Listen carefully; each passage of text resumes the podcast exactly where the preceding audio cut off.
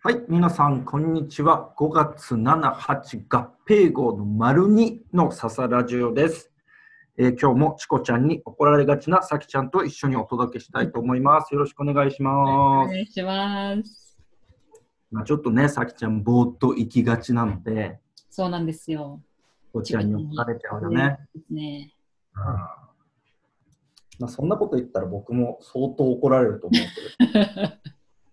ね、あの というわけで、ちょっと丸一でもあの話をしたチコちゃんのあの話から入ったんだけれども、そう、その合併号ね、合併号ってさ、なんか、合併号ってちょっとワクワクするよね。確かに。も雑誌うなんか。もう今、今買わなくなっちゃったけどさ、そう、昔週、週刊少年ジャンプとかでさ、合併号とかってなると、うん。すごいワクワクしたけど、わかります。ねでもさ、俺の記憶だけかもしれないんだけれども、合併号だからって倍になってたわけじゃなかったよね。たしでもちょっとボリュームアップみたいちょっとボリュームアップ？な。あとなんか内容がちょっと豪華みたい本当？でもさ、次の週発売されてないよね。な。確かに。そう、だからなんかその、し佐々木、せ少年佐々木的には、なんだろう、合併しなくていいから次の週もやってほしいなっていう。なんかこう思いがあって、だからなんだろう、今回のこう合併号は、あの合併するからといって、あの笹ラジオの場合、休むわけでもなく、シンプルにボリュームが増えてるので、あの好きな方にとってはお得なあの GO と GO というか、その回となってるので、あのぜひ最後までお楽しみいただければなというふうに思います。お願いしますと。いうわけで、多分今日のこの、なんだ、合併号の丸2が一応、なんだ、ゴールデンウィークの最後にはなるのかな？そうですね。お届けするね。そうだね。だからなんかやっぱ最後恋愛ウィークってずっと言い続けてほとんど恋愛の話してないから、うん。まあ、ちょっと恋愛の話もちゃんとしなきゃなっていうふうに思うんだけども、タイトルが。そうは言ってもやっぱりね、ゴールデンウィーク何してたっていうのがやっぱりちょっとね、あの丸一でも盛り上がりすぎちゃって20分もだらだらと喋ってたので、ちょっとその延長も少しやらせてほしいんだけれども、うんあの丸一の時にちょっとお話しし忘れちゃったんだけれども、その観光地の前年対比、うんうん。あれってさ、なんだろう、75%人が減ってますっていうのが出た時に、うんなんだろう、あ空いてるから行こうってやっぱ思っちゃうのかな？まあ、す言ってる人はきっとそう思って言ってるのかもしれないですね。なんかさ、そのパチンコ屋のお店の名前を公表するってなった時も、ある意味宣伝効果になるんじゃないかっていう批判もあったみたいに、うん。前年より75%人が減ってますっていうのが、追い風になる人もやっぱいるのかな？もしかしたらいるかもしれないですね。いるのか。ってなるとさ、俺思ったんだけどさ、もはや嘘ついちゃえばいいじゃんと思ったんだけど、どダメなのかな？やっぱそういうのは倫理的に。そうまあ、ニュース、ニュースではね、ちょっとされられないかもしれないですね。でもなんか嘘ついてでもさ、やっぱりここはなんだろう。こう、まあそれはダメか、さすがに。今ちょっと佐々木これ以上は炎上が怖い。炎上するほどリスナーがいないにもかかわらず、今炎上をケアするっていうね、そう。これ以上なんかこう、拙い知識で喋るのは得策ではないと感じる。でもさ、さすがにさ、99%減ってますっていうところに人は行かないよね。そうですね。うん。だってたった一人になる可能性あるじゃん。そうですね。うん、ああ99%、何人中の99%か総量が分かってないからさ、1%ってもしかして100人去年いて、今1人ってなったらさ、自分がそれに該当する可能性があるから超気まずいよね、それって。そう、だからなんかもうそう、その観光のね、前年うんと比べたそのパーセンテージを見てたときに、なんかそれで空いてるから行こうっていう人が仮にいるのであれば、もうなんかそのこと嘘つけばいいのになとか思っちゃった。そうですね。でも逆の方向に嘘ついたらダメだよね。なんかね、前年と変わりませんみたいに。うんうんうんうん。天然と変わらないくらいの観光客いますってなると、それこそみんな行っちゃうよね。それ変わらないから私もってなっちゃいます。そうそうそう、なんで私だけ我慢しなきゃいけないのってなっちゃうもんね。はい。というわけでね、なんかそんなことを思ったのと、なんかさ、でも、テレビもちょっと今頑張ってさ、そのリモートでやろうとしてるじゃん。うん。で、なんかその努力はちょっと認めるんだけれども、あれに俺疲れてる人いると思うんだ。うんうんうんうん。なんかさ、ちょっと普段やってるズームの会議とさ、画面が変わり映えしないじゃない？うん、確かに。確かそう、だからさ、なんかせっかく土日とかゴールデンウィークとかで、そのリモート疲れを癒そうと思って、のんびりしてるのに、テレビ見ても、あれなんかズームの会議画面と同じだって思うと、に。うん。ちょっとこう、なんか、がっかりしちゃうというか、そういう視聴者もいるっていうことを、なんかこう、もしかしたら芸能人の人たちってさ、そんな会議とか、わかんない、ここれはあんまり言うと、なんだろう、怒られちゃうかもしれないけど、げ芸能人の人たちはちょっと楽しんでるような気がするんだよね。ああ、あんまりないですからね。彼らにとってはそういうズームを使って会議とか、まあ、まあ撮影することもそうだけれども、多分非日常で、うんなんか面白いやり方を一生懸命考えようってしてくれてるのかもしれないけれども、テレビを見る一視聴者は、その画面ちょっと見慣れすぎちゃってるし、なんだろう、テレビという非日常に期待することってそれじゃないんだよなって思ってる人も結構いるんじゃないかなっていう。うん。うん。そう。で、なんか今こそテレビ見る、なんだろう、テレビに、テレビって離れちゃったじゃない、やっぱ人が。うんうん。ズーム、ズームじゃない、YouTube とかさ、やっぱりそういうのが増えてったり、Netflix とかさ、やっぱりそういうのが増えてったことによって、テレビ離れが進んでいる中、このなんか家にいる時間が長い、今こそやっぱりテレビはうん。自分たちができることを誇示するこう絶好のチャンスだし、もう一回テレビをに人を戻すなんかこういいチャンスだったと思うんだけれども、残念ながらちょっと生かしきれてないなっていう。うん。うん。なんかこう、ドラマのね、再放送とかもやってくれてるんだけれども、うん。なんかそれじゃない感がね、ちょっとこう、そのドラマじゃない。まあこれは俺のか個人的な感想かもしれないけど、そのドラマじゃないんだよっていうのが結構多いんだよな。あ、そうなんですね。とっておきじゃない気がするんだよ。それってお前の曲で一番だったかっていう、なんかさ、そうじゃないだろっていう、なんかこうドラマがちょっと多い気がしてさ。うんうんうんうん。まあ、きっと何かテレビ局側もしがらみというか何かあってそのドラマなんでしょうしね。いや、まあ大人の事情なんだろうけれどもね。まあまあ、それはしょうがない。それはしょうがないんだけどね。まあまあ、佐々木もそこにね、あのどんどんメスを入れるほどので、ご意見番として。ダメダメ。あんまりね、そういう、こう、サザラジオはほら、基本、世相も何も切らないっていうのをさ、基本思想としてますから。そこにね、どんどん突っ込んでいくとね、なんかそのワイドショーとあんまり変わらなくなる。あのそういうことはしたくないなというふうに思っています。でもこう、あえてさ、こう、まあ、わがままを言わせてもらうと、うんなんかね、我々の世代だと、やっぱりこう、キムタクのドラマとかもっとやってほしいよね。ああ、確かにね。だ正直、木村拓哉さんは、なんかその、なんだ、ジャニーズ動画みたいなので、うん手洗いの動画を流すんじゃなくて、そんなの木村拓哉に求めてないのよ。なんかもう手なんて洗わないでほしいのよ、スーパースターに僕には。もう、もうなんかもうスーパースターってのは手なんて洗わなくても綺麗みたいな。うんなんかそういう存在でいってほしいから、なんか手首までゴシゴシ洗ってほしくないのよ。そんな庶民的なキムタクは見たそう、なんかそう、タオルで拭きましょうとか言ってる場合じゃないのよ。確かに。あ、そそう流してたんですね。そう。であればなんかさ、お姫様抱っことかしててほしいのよ、誰かを。確かに。うん、ドラマの中で。そう、でもさ、この、ね、せさきちゃんと僕は世代が一緒だから、やっぱりキムタクのかっこよさってのはさ、もう、もう間違いないじゃない？その、なんだろう。うん。やっぱりその、避けては通れなかったじゃん、キムタクを。好き嫌い別にして。そうですね。うん。うん。だからなんかさ、その、やっぱりビューティフルライフとかさ、グッドラックとかさ、あとなんだ、ロンバケ？うんと。かさ、改めてやってほしいよね。確かにね。王道うん。のドラマね。まあ、残念ながらね、まだそれはこうちょっと見られないんだけれども、まあ、そのうちね、見られる日が来るかもしれないので、それをちょっと楽しみにうん。しておこうかなというふうに思ってます。ああ。え、さきちゃんはそんなにキムタク派じゃないの？そうですね。私、そんちょっとあの、えっ、と、天の弱なので、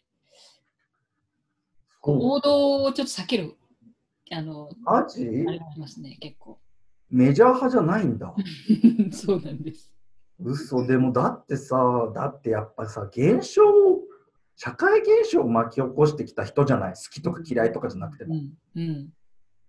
なんだろうだってさ彼がその役中の中でぶっちゃけって言ったらさもうみんななんかどこかしこでさなんか必要のないぶっちゃけって言いまくってたじゃんぶっちゃけってことのぶっちゃけでもねえしみたいないやぶっちゃけってみんな言ってたじゃん確かに。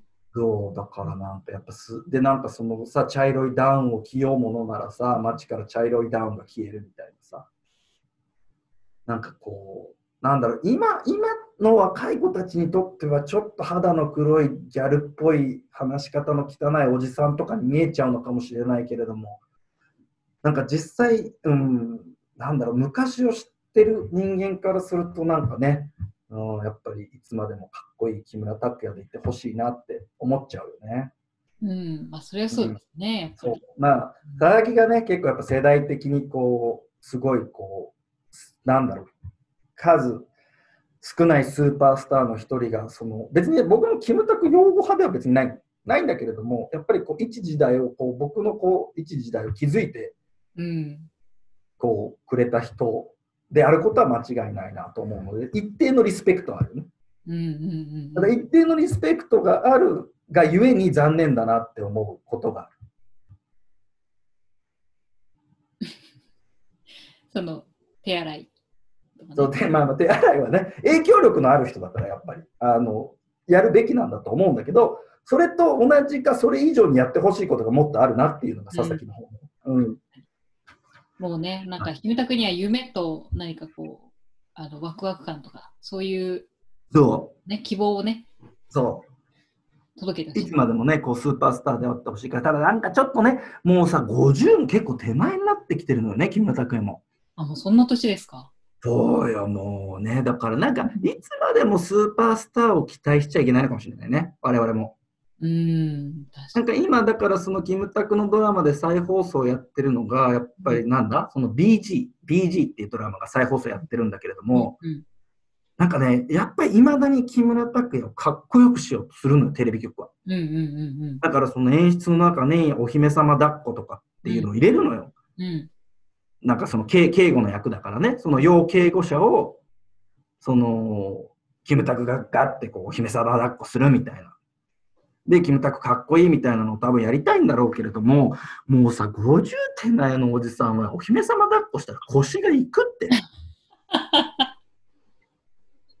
腰やられるぞと。やられるぞと。ちょっとね、そういやだから4 50手前になってもお姫様抱っこできるキムタク、やっぱスーパースターだよねっていうことなのかもしれないんだけれども、うん、なんかちょっとね、うん、こう、孤高の人に、その、させられてるなって思う時があって、ちょっとそういうの見るとね、あの、かわいそうだなって思う時があるよね。なるほど。まあそういつまでもね、スーパースターをそ求められるという。求められるから、だからまあ愛があるがゆえのね、佐々木なりのキムタクにこうあってほしいっていう、本当なんかちょっとした脇役とか、なんか変な役とか、本当やってほしいんだよな、なんか。いや、でも輝いちゃいますからね、やっぱり脇役。輝いちゃうのよ、そう、輝いちゃうんだけど、なんか輝きを抑えるのも役者の仕事なんじゃないかなっていう、うん。知りもしないくせに役者論も。ね、今、もう佐々木さんはね、もともとやっぱり劇団もやってらしたという。そうなんですよね。ちょっと演出とかもね、脚本書いたりやったりとかもあったので、やっぱりこうね、いつまでもこうやっぱり輝いていてほしい。ただ、その輝きを変幻自在にこう操れる人であってほしいなということを木村拓哉さんへのメッセージとして送りたいと思います。届くか、大手町から叫びましょう。大手町から木村拓哉さんにお届けします。はい、というわけでね、またね、いろいろとちょっと話してきたんですけれども、やっぱり恋愛ウィークとね、題して先週からやってますんで、うんこう、最後はちょっとやっぱり恋愛の話を、恋愛というかな、男女間のこう、男女間じゃなくてもいいね、今この時代は、あの、同性の愛情も当然あると思うので、パートナーとのこう、まあその愛情のうん話っていうのをちょっと、こう佐々木なりのね、見解をしたいな、見解をこう述べたいなと思うんだけれども、その丸一でもちょっと言った通りさ、人間のその喜怒哀楽の感情っていうのはやっぱり総量が決まっていると思うのね。うんうんで、それと同じでなんか愛情の総量も決まってると思う。うんうんさきちゃんが愛情をこう伝えられるのは100だし、佐々木も伝えられる愛情は100。うんまあちょっとその人生経験とかによってその変わってくる部分もあるかもしれないんだけども、総量はその人の総愛その人が注げる愛情の総量っていうのは決まっている気がして。うんうんだから、そのなんていうのかな。愛情を、結局なんだろうな。愛情を注げば、僕は愛情は返ってくると思う。うんうんだから、今ね、話がすごいとっちらかってる。ちょっと見切り出した感が今ありましたね。そうなんだよ。自分の中ではね、うまいことあるんだけれども、なかなかこうね、うまくこうお伝えができないんだけれども、その、なんていうのかな、だから、愛情の、愛情、愛情を、なんだろう、愛情を与えるとかって、あ愛情を育むってどういうことかうんな。なんだろう？な、なんだと思う、さきちゃんは。愛情、こうなんだろう？愛情を与える。あた愛情を与えるって表現は正しいのかな？うんそのそそれって何で一番分かりやすくこうなんだろう？愛あ自分は愛情を与えられてるなとかうん思う思うのかな人は？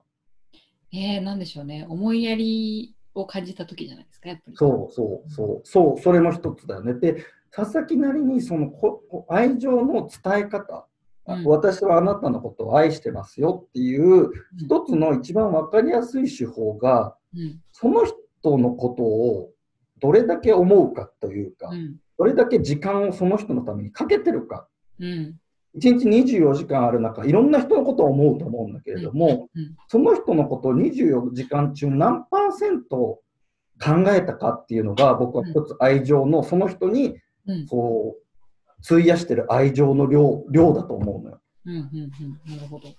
そう。んだから、なんかこう、なんだろう。ね、結局、高いものをあげるとか、うん。とかっていうことではななくて、やっぱり高いものをうんうん高いものというか、それをあげようと、何かをあげようと思った時間をどれだけ費やしたかっていうのが、なんかその人への愛情量な気がするのね。うんうんうんうん。だからこう、なんだろうな、それをこう意識していくと、うん、なんかこう、結局、人間が愛せる数自体に制限が出てきそうな気がしない？そうですね。いや、ね。うん24時間を1秒ごとさきちゃんのことを考える、なんとかさんのことを考える。でも、そんな1秒の愛なんて誰も感じれないじゃん。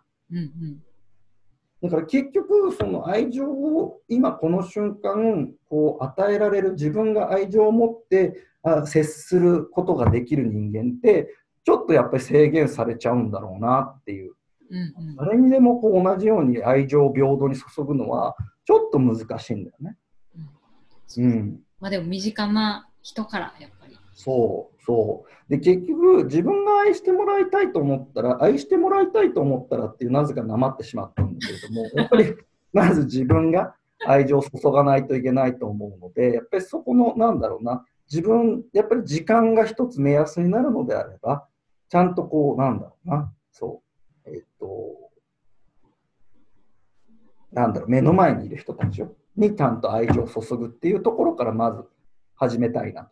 これ本当はね、結局、なぜ浮気がバレるかっていう話まで発展するはずだったんだけど、そうだったんですね。そう、このね、愛情の制限論、佐々木なりのね、うん。愛愛情には限界があるっていう、注げる愛情には限界がある、総量があるっていう話から、あの本当はなぜ浮気がバレるかっていうところまで発展するはずだったんだけども、うん今全く考えがまとまってないので、ちょっとね、キムタクにパワーを取られすぎた。キムタクパワー恐るべしですね。あーやっぱあいつスーパースターだわ、存在感が大きい。持ってかれましたね。あーというわけであの、土日の宿題とします。うん、愛情の制限、そのなんだ、総量、うんそしてなぜ浮気はバレるのかというのと、あと男女のそのなんだろう、恋愛に関するこう接し方というか考え方の違いという3本で来週お送りしたいと思いますんで、ちょっと土日、あのお時間をいただいて、あの佐々木に整理する時間をもらえればと思いますんで、はい、あの今日はこれで終わりたいと思います。ちょっと合併号長めなので、あの皆さんちょっとゆっくり、えできる時にでも聞いていただければと思います。じゃあ、えーっと、合併号丸にもこれで終わりたいと思います。今日もありがとうございました。さきちゃん、ありがとう。はい、鈴木さんありがとうございました。